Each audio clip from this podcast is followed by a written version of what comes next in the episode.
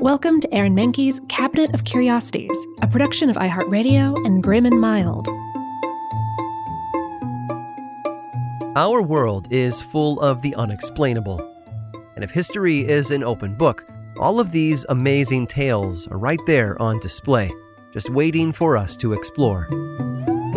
Welcome to the Cabinet of Curiosities.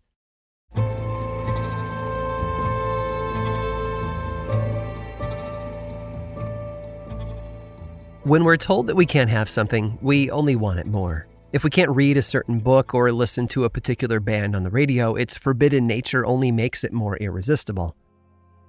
By 1928, playwright Eugene O'Neill had written almost 20 full length plays and 21 one act plays. To call him prolific would have been an understatement. He was born and bred in New York and overcame tuberculosis in 1912, only to go on and write some of the most highly revered and well known plays ever performed on stage. Often considered his magnum opus, 1942's Long Day's Journey into Night was a Tony and Pulitzer Prize winner, earning O'Neill legendary status, and eventually a Broadway theater with his own name on it. But O'Neill had a long way to go before he'd reach his long day, and that road included one show so taboo it was banned in almost every city where they tried to stage a production. It was called Strange Interlude, written between 1926 and 1927. The show follows the main character of Nina Leeds, whose fiance is killed in World War I. Nina, grieving and in need of companionship, begins having affairs with several men before marrying a man named Sam Evans. Soon, Nina is with child, but Sam's mother informs her that insanity, which has befallen many Evans children over the years, could be passed down to her own. All Nina and Sam want is a child, but she didn't want to go through the pain of wondering if hers will fall victim to such an illness. Throughout the rest of the play, topics such as abortion and infidelity are discussed, relationships are tested, regrets that had once been buried rise up to the surface through O'Neill's use of soliloquies, long monologues where the characters tell their deepest thoughts to the audience. The play opened on Broadway on January 30th of 1928, and a London production was staged a few years later. But between 1928 and 1931, O'Neill tried to put on a version of the show in Boston, Massachusetts, and it didn't go well. Boston's mayor of the time, Malcolm Nichols, didn't appreciate the show's taboo nature and, in a nod to the city's Puritan roots, refused to let the show go on. Instead, the production was moved about 10 miles away to the town of Quincy. Despite the complex story and delicate subject matter, Strange Interlude was a hit. Today, many theaters that produce the show tend to cut it down to a more manageable three hours. In Quincy, however, O'Neill's nine act play ran unedited for over five hours long. A dinner break had to be scheduled at intermission, which meant Quincy theater goers needed somewhere to grab a quick bite to eat before going back for Act 2. Luckily, a new restaurant had opened across the street a few years before, and most of them headed there. It was a small operation, serving hot dogs grilled in butter, chicken pot pies, baked beans, fried clams, and hand cranked ice cream loaded with butter fat. Healthy it was not, but it gave hungry audience members something to fill up on as they prepared for the final few hours of the show. As the play gained steam in Quincy, so did the restaurant, which welcomed hundreds of patrons throughout its run. The publicity was a godsend, as were the new highways being built over the next decade. The restaurant's popularity led to expansion all over New England. When the Pennsylvania Turnpike was completed in 1940, the little restaurant from Quincy became the highway's exclusive eatery for hungry motorists. World War II brought all but 12 of the restaurants to a close, but after 1945, 200 more opened for business in New Jersey, Ohio, and beyond. The country was flooded with them, and by the 1970s, there were over a thousand in business. About half were tied to motor lodges, too, providing weary travelers with a warm meal and a warm bed, all in one convenient place.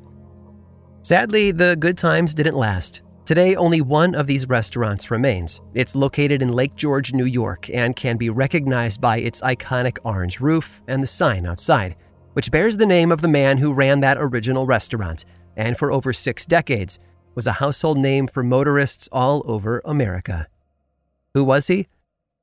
Howard Johnson.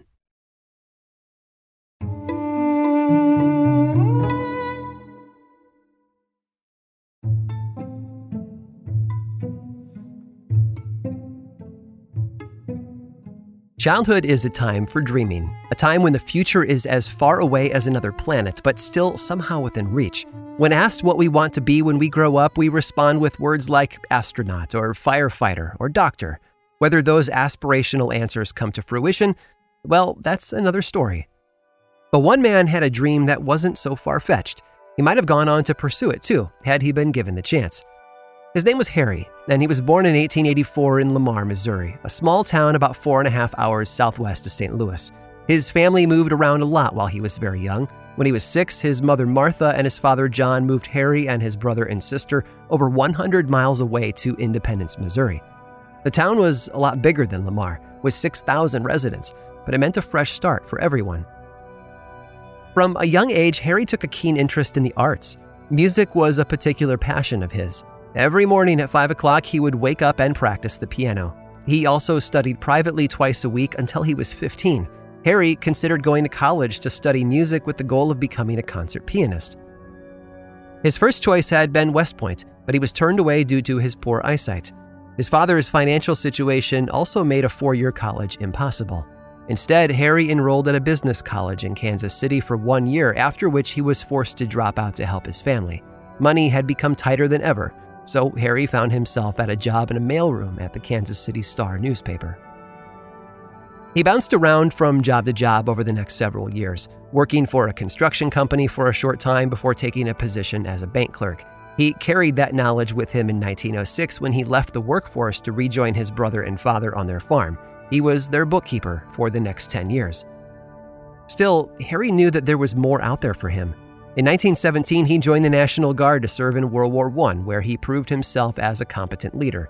His unit, which had been looked down on for their wild behavior and lack of direction, was quickly tamed like a difficult piece of music under Harry's fingers.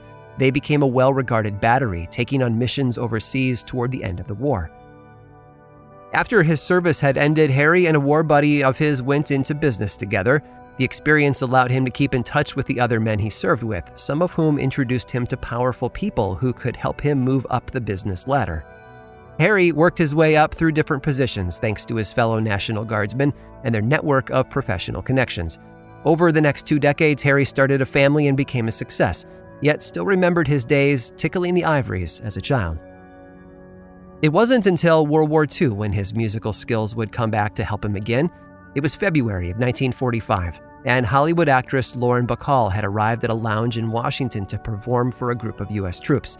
At the time, Harry was there to give a speech, but a piano sitting off to the side gave him a better idea. He sat down and started playing. Bacall, egged on by her press agent, climbed on top of the piano and posed for pictures alongside him. The pictures have since become iconic, a truly viral moment in history captured for all time. The idea of mounting that particular piano for a photo op became so common, the wood eventually collapsed and the piano had to be rebuilt. Even the room where it happened was renamed for the man who started it all. The vice president who would go on to become the 33rd president of the United States, Harry Truman. I hope you've enjoyed today's guided tour of the Cabinet of Curiosities. Subscribe for free on Apple Podcasts or learn more about the show by visiting curiositiespodcast.com. This show was created by me, Aaron Mahnke, in partnership with How Stuff Works. I make another award winning show called Lore, which is a podcast, book series, and television show. And you can learn all about it over at theworldoflore.com. And until next time, stay curious.